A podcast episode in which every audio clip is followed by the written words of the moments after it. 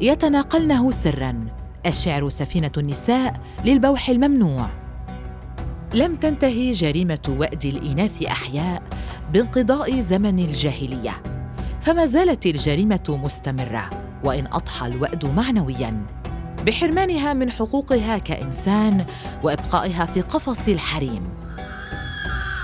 لا تغادره إلا بأمر الذكر الذي قد يكون الأب أو العم أو الأخ أو الزوج. وعلى الرغم من صيحات التحرر كلها، ما زالت المرأة في عدد من المجتمعات المغلقة تحاول جاهدة الخروج من الشرنقة والإفلات من قبضة أفكار ذكورية. ما زالت ترى المرأة عديمة الأهلية، لكن المرأة لم تقف مكتوفة اليدين وقاومت مقاومة سرية شفهية بعيداً عن مجالس الرجال، فأفضت بمكنون غضبها شاعراً حانقاً وغاضباً. ولدينا تجربتان مهمتان في هذا الصدد، متقاربتان في المضمون ومتباعدتان في الجغرافيا. الأولى في مصر فيما يعرف بشعر الغناوة، والثانية في أفغانستان في شعر اللانداي. الغناوة في مصر.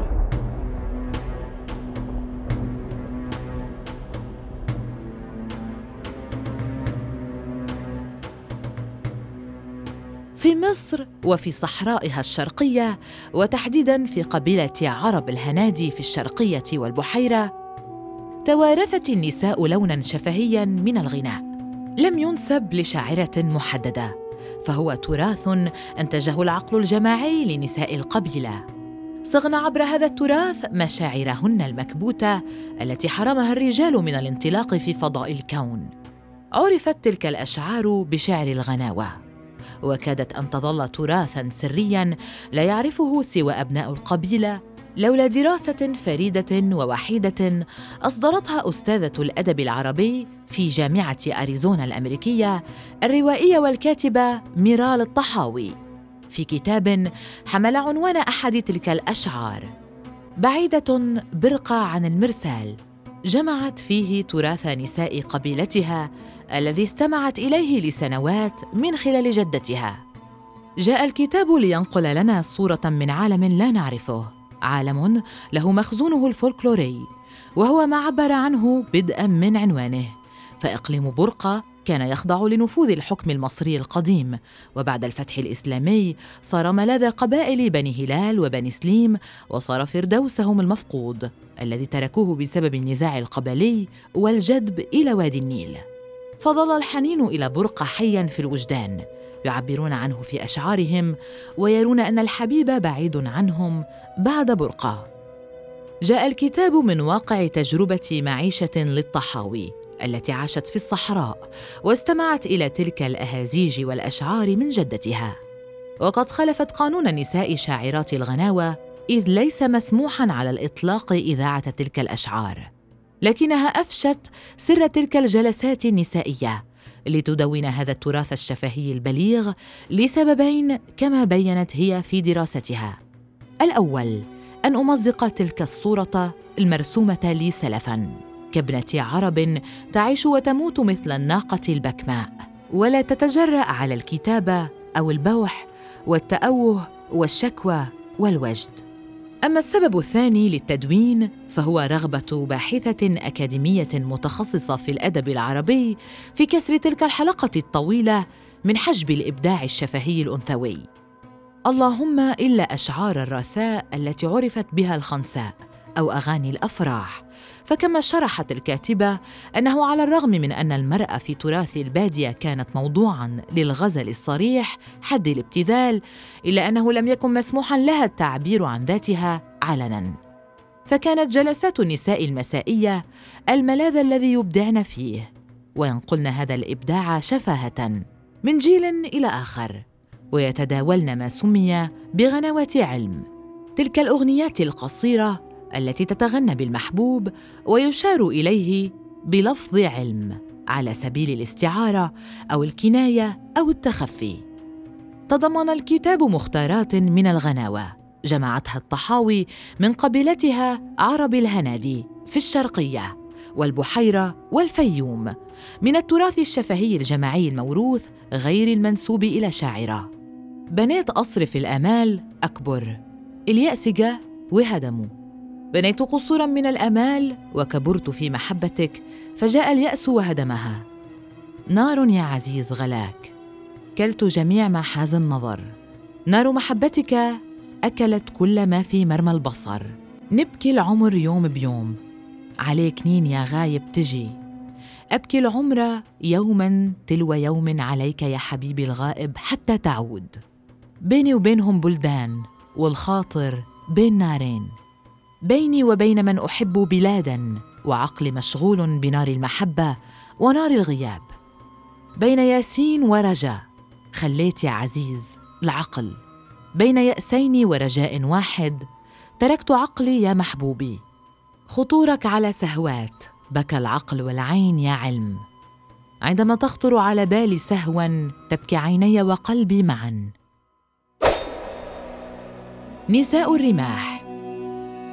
على النقيض من ذلك، في قطاع آخر من صحراء مصر الشرقية نرى صوراً مغايرة من خلال نساء قبيلة الرماح التي تعود جذورها إلى المغرب العربي والتي استوطنت منخفض الفيوم.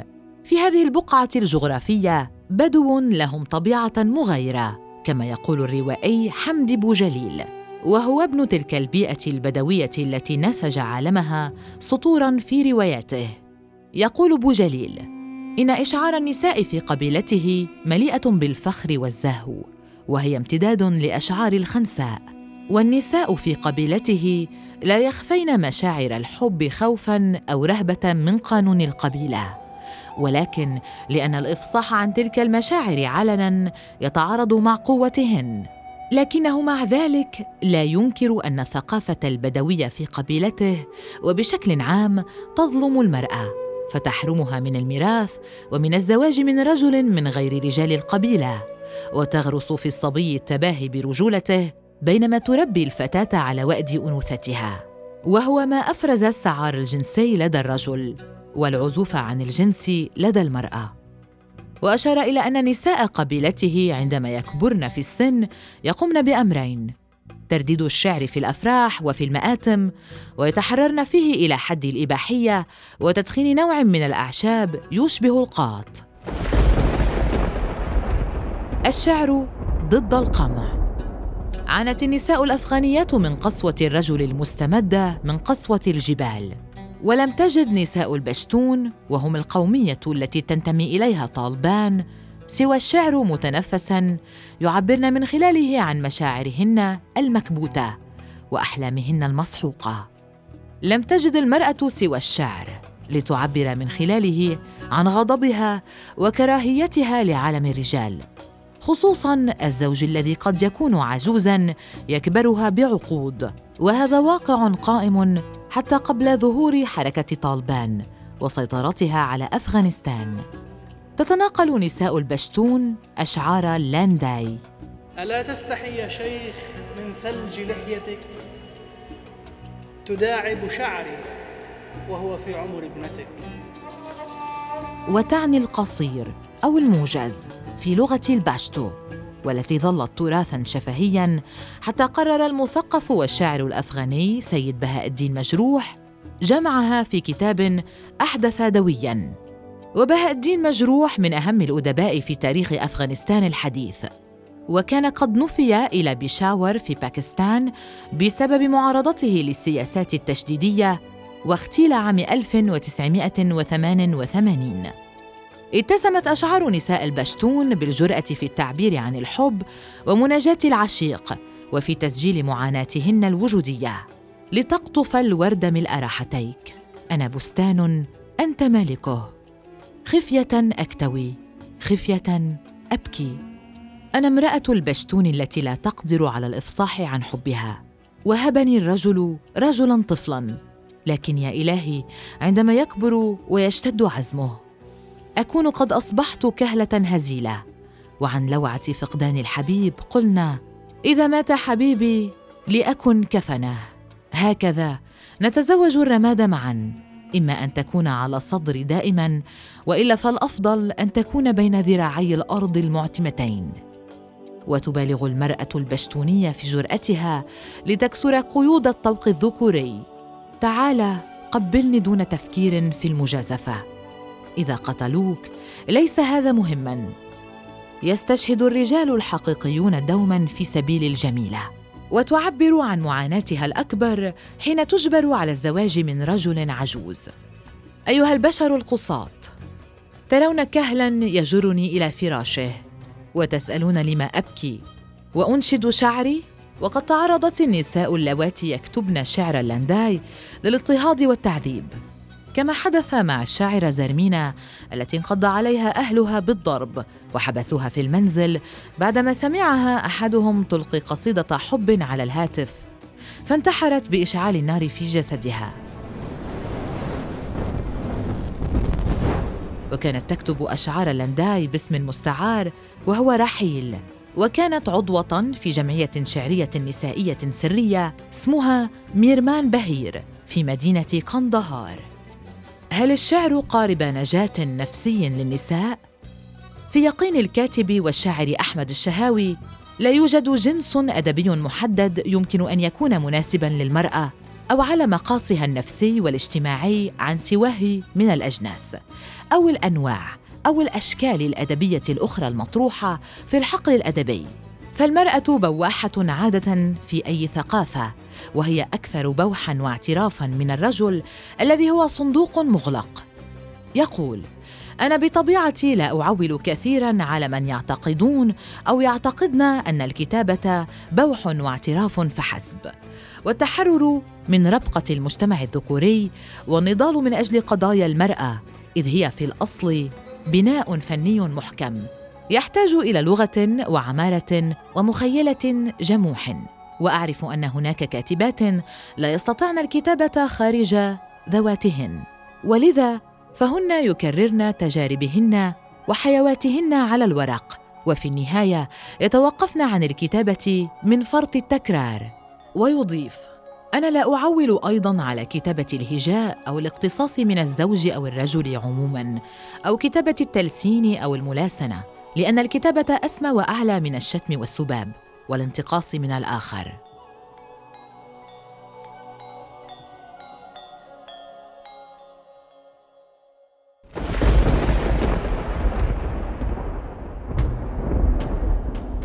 منذ الشاعرة الإغريقية سافو خمسمائة وسبعين إلى ستمائة وثلاثين قبل الميلاد، وهي أقدم من كتبنا الشعر، والشاعرات كأنهن يحرجن أو يخجلن أو يخفن من الشعر، لأنه على العكس من الرواية يهتك الستر ويكشف المحجوب ويفضح المخفي، ربما للجوء أكثر الشاعرات إلى كتابة الذات والخوض في التجربة الشخصية بعيداً عن استخدام الأقنعة والرموز.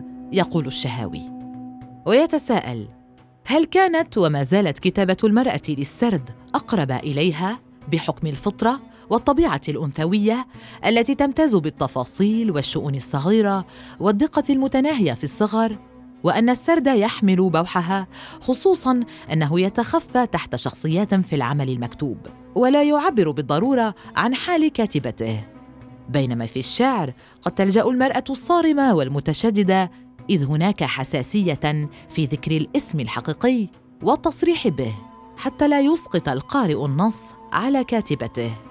وأعرف أن هناك شاعرات وكاتبات قد انسحبن من المشهد قبل الإصدار الأول أو بعده، والاحتماء بجدران البيت والعائلة. ويطرح مي زيادة مثلاً: ألم تكن حينما تريد كتابة قصيدة شعرية تكتبها باللغة الفرنسية وهي العارفة باللغة العربية والمتمكنة منها، لكنها رأت أن الفرنسية يمكن أن تكون فيها أكثر جرأة ومغامرة وحرية، كما أنها في الأخير تظل لغة أجنبية. ويشير الشهاوي إلى أن تاريخ الأدب عرف إقصاء مقصوداً ومتعمداً لطرد المرأة الشاعرة من جنة كتابة الشعر، إذ غيبت بقسوة وتم تهميشها شعرياً، بل محوها من المدونة الشعرية العربية عبر العصور. لذا بدا لنا أن عدد الشاعرات العربيات قليل، وهذا الواقع ينسحب أيضاً على المبدعة الغربية. ولنتأمل ما كتبته الكاتبة الإنجليزية المنتحرة غرقاً فيرجينيا وولف، ويلخص إلى القول إن أي امرأة تولد بموهبة عظيمة لابد أن تصبح مجنونة أو تنتحر أو تقضي أيامها وحيدة في كوخ منعزل خارج القرية، نصف ساحرة أو نصف عرافة يخشاها الآخرون ويسخرون منها. ذلك أننا في حاجة إلى قليل من الفهم لنتأكد من أن الفتاة الموهوبة التي تحاول أن تستخدم موهبتها لكتابة الشعر سيخذلها الناس ويعوقونها عن الأمر، وستعذبها وتمزقها غرائزها الشخصية المتناقضة، بحيث أنها لا بد أن تفقد صحتها وسلامة عقلها